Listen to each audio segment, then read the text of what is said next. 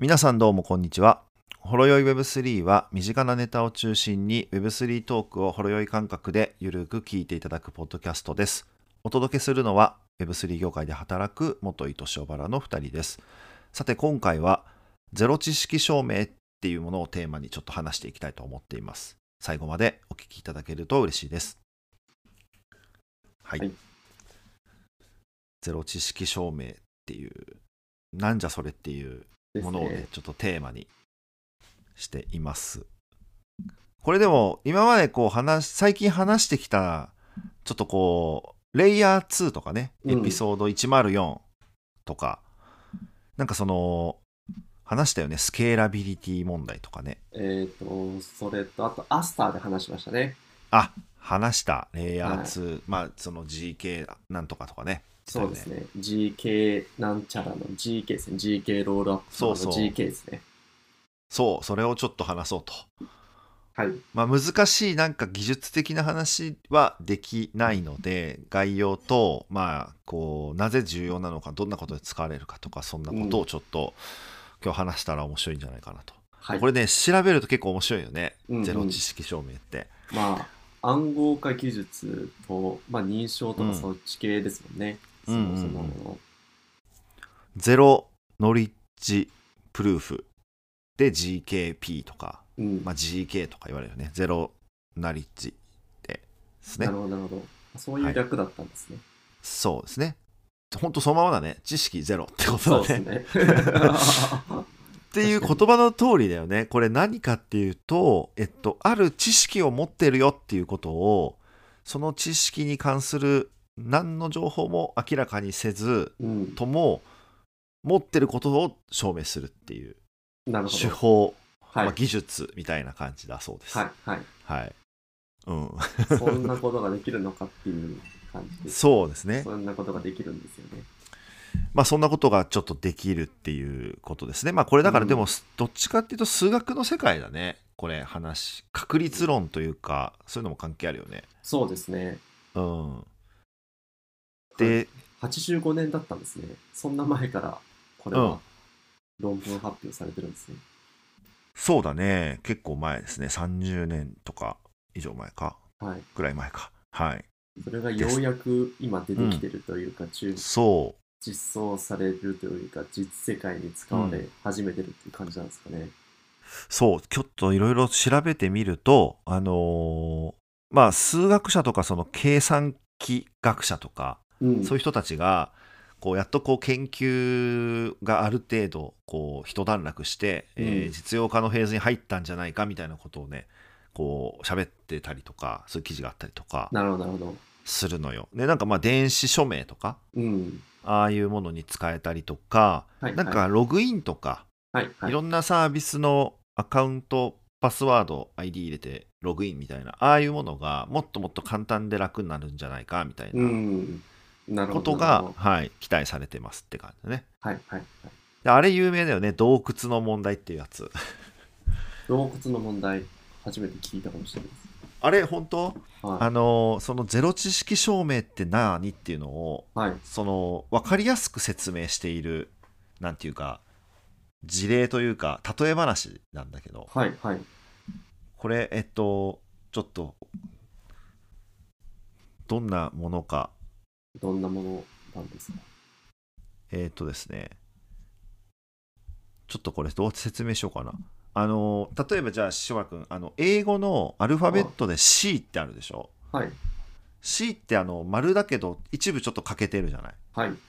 なんかああいう形、上から見るとあの C のような形をしたうん。洞窟があるとするじゃない。はい。で洞窟の一番奥にあの見えない奥の丸いこうちょうどなんていうんですかねこう欠けてるところからの全く真反対側に、うん。この扉があって特別な合言葉を言うと、開けれるっていう、はいで。その、えー、と右回りで行っても左回りで行ってもどっちから行っても合言葉さえ分かれば開く扉があるとはい。するじゃない。はい。でえっとまあそれを例えばじゃあ僕が、えーその合言葉を知ってるよとはい。しょばらくん俺知ってるよとうん。言った時に「えー、本当に知ってるんですか?」みたいなでも、はいいやはい知ってるよって言ってるけどそれをこう証明するには実際に合言葉を教えてあげてそれでショバ君が試さないと開けれない、うんあの正し証明できないじゃないはい。でこれをそれをせずとも証明するっていう技術でなるほど、なるほど。どうやってやるかというと、えっと、僕は合言葉を知ってるのでその右回りか左回りかどっちかの方法でこうトンネルに入っていって、うん。塩原くんが出てきてねって言った口あの出入り口からはい。指定通り出てくるっていうのをはい。やなるるほど、んでなするよほど。はい。そうすはると、最初ってほらあれじゃないあのなんて言うんだろう合言葉知ってなくても入った方と出てきてくれっていう指示の方が一緒だったら知らなくても出てこれるけど、い。はい。まあ、この確率50%を何回も繰り返すとどんどんどんどんどんどんどんどんあの合言葉を知らないと絶対にこうなんていうのかなできないはずの正解を何回も連続で叩き出すことになるから、うんはまあ、それがじ実質不可能だよねっていうのが、まあ、これがゼロ知識証明っていうなるほど、なるほど。僕はちゃんとこう知ってるよとはい。はい。いうね情報をこう説明難しいんですけど、うん、言わずとも、そう合確言率的な葉知ってるっていう。確率的に考えると、まあ、現知っ実てないと的ねではないよねっていうところですよね。そういうことですね。はいうん。みたいなのが有名だよね。なるほど、なるほど。うん。なんとなく理解できたよね。そうですね。ゼロ知識証明というかはい。ゼロ知識証う。ん、はい。で、まあ、そで、まあ、これが、えーと、ブロックチェーンとか Web3 でどう使われてるかっていう話の前に、うん。まあ、そもそも暗号ってインターネットにはぜめちゃくちゃ欠かせないサービスというか技術だなっていう話で、うん。まあだってさっき言ったあのいろんなサービスにログインしたりとか個人情報入れたりするよねうんああいうのも全部一応まあ暗号化されて、うん。あのーやり取りされたりしてるわけじゃない、はい。うんまあ、そもそも暗号ってめっちゃネット上っていうかデジタルだと今使われてるよねっていうそうですね。はうい。ん、でもなんかそこにはやっぱりリスクがあるよね、あのーちょっとタイムリーなニュースだけど今日とかもあったよねなんかあのヤフー Yahoo とか LINE のなんか個人情報40 4万件か40万件とかああ、なんかありま流出しとた。かありましたね。はいはい。なんかあったけど、うん。まあ、ああいうことがやっぱね起こるよねどうしてもねそうです管理ねが。。うんそう暗号で管理されてても暗号化されててもやっぱりなんか情報漏洩しちゃったりとかそれ解かれたらとかまあまあいろいろとネットとのあのな裏側ではすごい使われてるっていんうんううんところなんだけど、でもあのーやっぱこうブロックチェーンとの相性がまあやっぱりめちゃくちゃいいみたいなのよね。うんうんうんうん。うん、そのなんていうのかひ秘密性秘匿性も担保しながらなんかこう出したいもの出さなきゃいけないものはなんか全てこうちゃんと公開ができるとかうんうんうん。その透明性とか、えーなんていうのかなか完全性というかなんかそういうところでもすごいこうブロックチェーンとやっぱりなんか思想的に似ててうんこう、うん。相性がいいよねっていうそうのですがね。あるよね。まあ、暗号資産とか暗号通貨っていうぐまらあいですそかのまらまね そうそうはこう公開鍵暗号方式とか使っているもんそうねですね。うんあれ別にブロックチェーンっていうか暗号化技術ですからね。そうですねう、うんんいろんな暗号技術が使われてるということでそうですね。うんまあそういった中央集権からの脱却みたいな文脈もあってやっうぱん。すごい相性がいいんだろうねこれそうですね。うんあのゼロ知識ってブロックチェーンが必須っていうわけじゃないっていうことですよね。あ全然別物ですね、うんあでもなんかゼロ知識証明も暗号学の一個ではあるみたいうんうんうんう。なんはい。なるほどなるほど。うん暗号学っていう大枠の中の一個で、まあ、ブロックチェーンは暗号化技術を使っている、うんまあ、えー、と分散型台帳みたいな感じですからね。そうですね、うん、相性がいいとでまあじゃあ Web3 でどうやって使っていけるのかっていうことで言うとゼロ知識証明使うとそのセキュリティとか分散化を損なうことなくうん。これ重要なんだけど前はい話したよね、なんだっけえっとトリレンマ問題、ありましたね。あれはい。よあれうんセキュリティと分散性と、あとなんだっけ透明性だっけはい。あれ違ったっけいや、えっ、と、スケーラビリティだ。はい。ですね。うんうんその3つ。あのいずれかが2つをあの補うと1個がダメになっちゃうってやつが、はい。うん。まあ、それをあのそのセキュリティと分散化を損なうことなくそのスピードを上げれるんじゃないかって言われてて、うん。まあ、今すごいあの注目されてるっていう、まあ、レイヤー2で注目されてますよっていうもなのるですほね。ど。はい。だから3つあるんですけど1個目はそのスケーラビリティ問題の解決うん。うん、なんか大変な計算を、まあ、ブロックチェーンの外でやって、ではいそれがちゃんと正しいっていうことをゼロ知識証明でちゃんと証明してうんうん。答えだけ格納するからあのなんていう取引がすごい作業が効率化になって早くなりますみたいなうんうん話、うんうん。うんっていうのが言われているね。なるほど、なるほど。うん、アスタのはいはい GKEVM とか、その事件これだもんね。はい、そうですようね。ん、そういうことですね。なるほど、なるほど。スケーラビリティってところですうね。ん、もうほぼここだよねでも話題の中心はなんかそうですね、今だと、うんそうですね。今だとね、うん Web3 といえばイーサリアムイーサリアムといえばスケーラビリティ問題で、うん、うんスケーラビリティ問題といえば GK みたいなうんうん。分野だねここはそうですね。いやーなんか本当に調べてるとねあのーゼロ知識証明って本当まだこれからどんどんどんどん使われていく、んまさになんか発展途上の技術だから、はい。なんかそのそこにさらにこうブロックチェーンっていうもう一個なんかその発展途上の技術が合わさると、なんかとんでもないもんできそうな気もするんだけど本当にそう今その開発真っ只中みたいうんうんうん。だよ。なるほどですね。まうあ、んでもこの、さプライバシー結構厳しくなってるじゃないですか、世の中的に。はいはいヨーロッパとかね特に厳しいよね。うん、そうっすよね。うんなんか、この、まあ、GK の EVM とかそういうものも、のスケーラビリティもありますし、なんかそのプライバシーって、なんかあんまり公開するの良くないよね、みたいなところうんうがんうんう、んなんかこう、これといった出来事が大きくあるわけじゃないですけど、徐々にこう時代がうんそういう方向に動いてるじゃないですか。うんうんだからなんかよりこういう領域が注目されつつあるのかなとかはありますよね。そうだよねさっきのニュースもそうだし個人情報漏洩とか普通に結構あるもんねう頻度、ん、そうで大すきいとね。ころが。うん、そうだよねとか暗号化されてるとはいえねなんかちょっと怖いしうん、個人情報が出ちゃってたら消えないから、そうですねそ。こもね、ちょっとありますよね。ああ、そうだ、あと、だから、ブロックチェーンも、その、刻んでしまうと永久に消せないじゃない。うん、チェーンが動いてるは限いり。、はい。で、そこにやっぱり、その、載せたくない情報が載ってしまう危険性みたいなのもうん、ある。から、うん、うん、まあ、そこを、えっと、この GK の技術、ゼロ知識の技術を使って、隠しながらも、証明はちゃんとしていくみたいな。はい、はい。まあ、だからそのプライバシーの問題みたいな。うんうん同じだよね、それも。そうですね。言われてるみたいなね。うん。だから、まさに個人情報とかってオンチェーン載せられないじゃないですか。うん。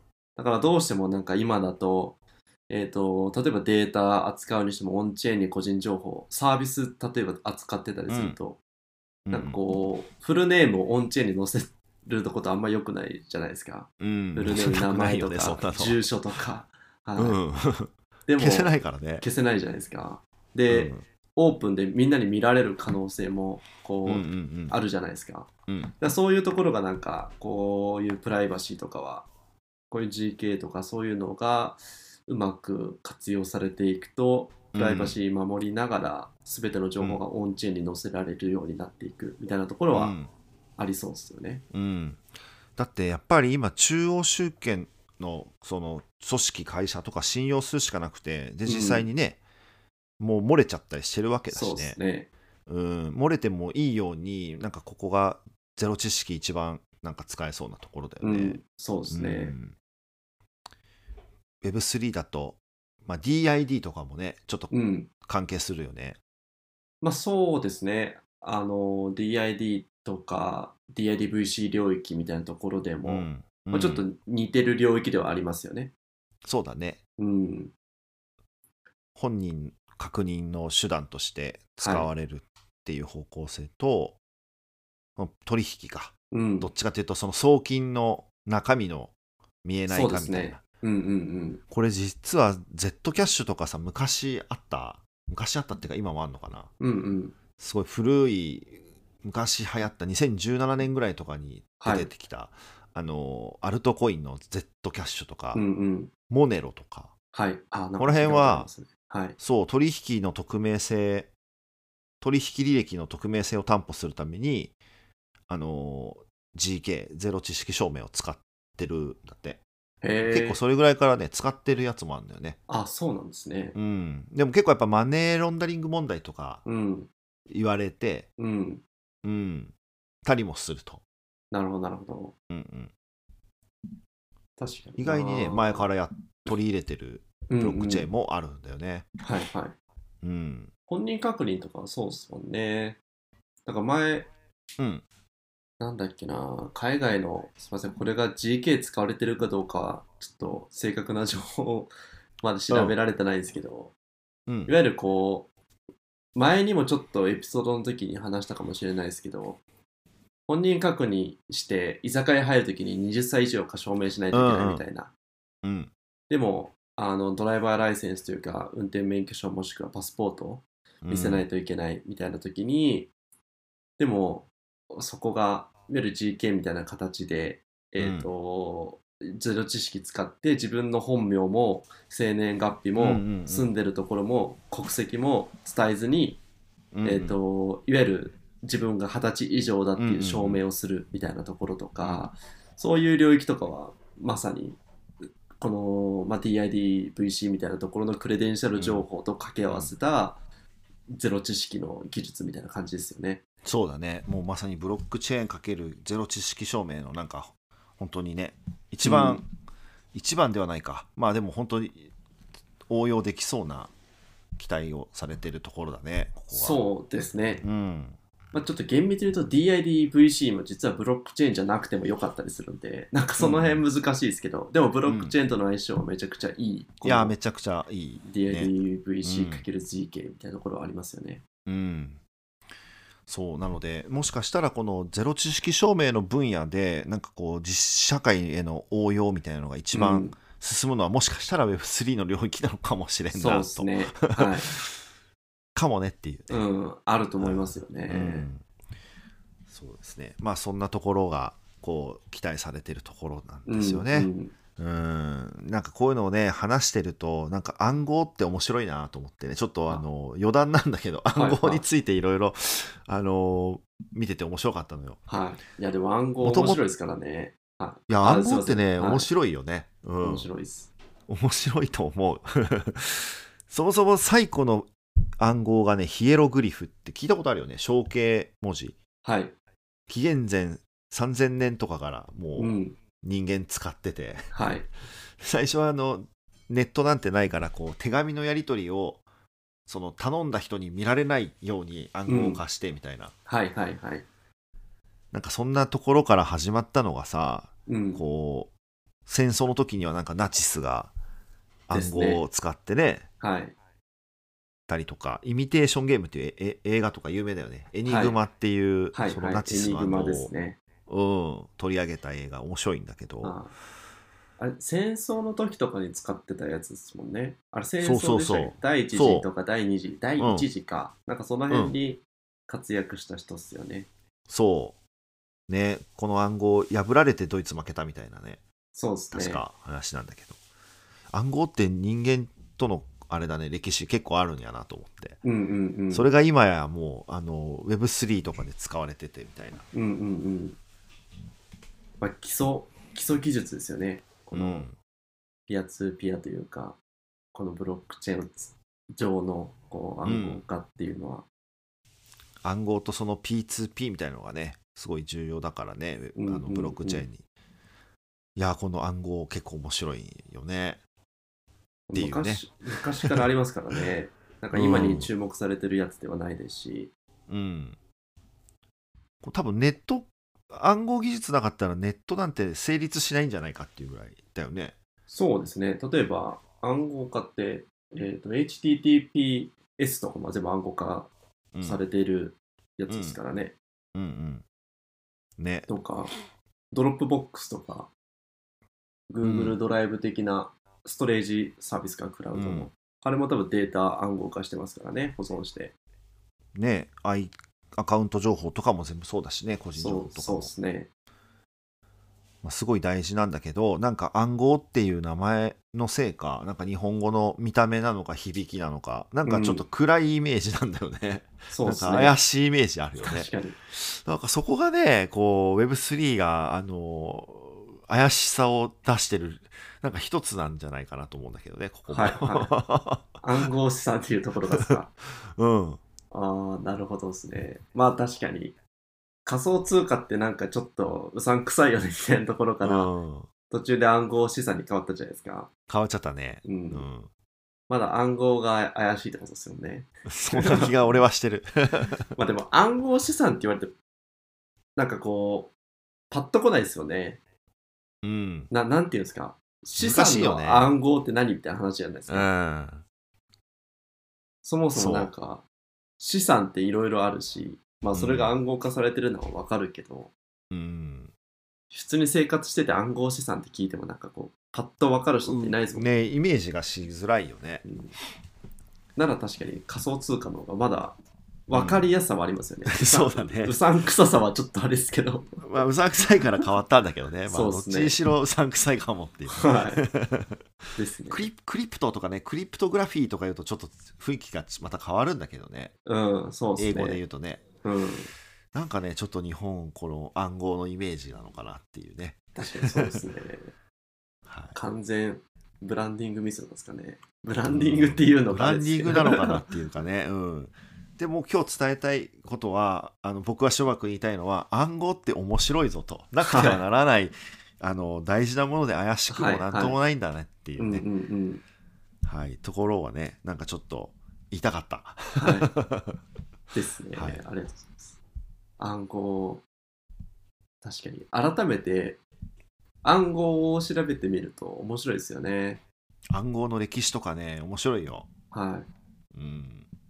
シーザーとかもありますからねいや、そうだよね。いや、本当にあれだよ。だから昔のさ、へ何、何時代かもう紀元前とかからあるからわかんないけど、うん昔の人がさ、あのー何例えばこう男の人がさ女性とかにさ手紙を渡すみたいな時にさ、 はいはい中身がこうバレないようにとかで 使われて、はい頭文字を取る取るとなんかメッセージになるとかさ、はいはいあはあんなレベルから始まって今このブロックチェーンに使われてるんだからね暗号技い術はいはいはい確かにって思うとちょっと歴史あって面白いよね、うんある意味そのよよろしくとかあるじゃないですかはいはいあの46はい数字で表すみたそいうでなすねあれも一種のいわゆるまあまあめちゃくちそうだゃね簡単な暗号技術ですからね、そうそそれのを使ってるとはねうん。確かになまああとはあれだよねあの今日はちょっと触れれませんけどうん。この暗号技術もやっぱ結構量子コンピューター問題とかあるじゃないはい、ありますやねっ。ぱここれらの今話したゼロ知識証明とかも結構確率的にこれ不可能だよねみたいなうん。そのことに基づいてうん。なんかしその完全性を証明したりとかしてるうのに、ん。はい。でもこれ量量子コンピューターとかになるとなんか暗号が解けちゃうみたいな さ普通にそうあたりとかでも、まあ、計算量が早すぎて そうですよね。はなんかそこら辺にこうどう対応していくのかなとかはね、い。うん。ちょっと面白いところ確かだにしそうですね。ちょっと分かんないんですけどねそこら辺は僕、もう量子コンピューター、量子力学とかは全然そうん詳しくないので、どうなんですかね。でもずっと量子コンピューターが出てきたぐらいから言われてますよね。ブロックチェーンも、あの、量子コンピューターかけられたら、 まあ一瞬で、終わるっていうのは言われてますからね。まあ、ちょっうとん技術的なことと実現、物理、なんかこうぎ実現的うんなうんうとん、ころがどうなのかまでは知らないですけど。でもさあれも合わせてよく言うのもさそんだけの暗号を破る量子コンピューターのさこうなんか計算力があったら逆になんかそのそれに対抗できるほどのうん、暗号技術も、まあ進むよねみたいな。そうですね。確かに確かうに。、ん、まあだからいたちごっこで多分解けない暗号を生み出すんじゃないのみたいうなんなるほど。ことも言うよね。はい。いや、でも面白いですね。こう、誰も解けない暗号化技術がうん勝つか、何でも解いてしまう。 こう、コンピューターのほこたてやん、こそたれ。て、どっちが勝つか、 本当だよね。はい。